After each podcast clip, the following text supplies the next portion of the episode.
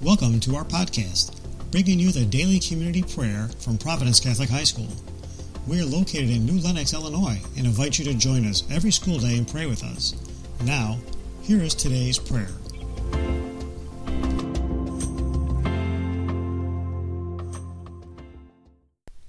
Good morning, Providence. My name is Sarah Deffenbaugh, and I'm a senior.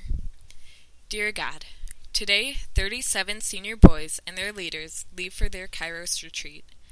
As I sat down to write this prayer and reflected on my own Kairos experience, I looked back on memories with my K 174 sisters of talking and listening, laughing and dancing, and learning to love one another, ourselves, and most importantly, you, God. I learned countless lessons on Kairos, one of which was taking time to be with you and see how you are constantly around me during the day. I learned that I needed to open my heart up to you so I can feel your love and spread that love to everyone I meet. As high school students, we often fill up the moments of silence and extra time.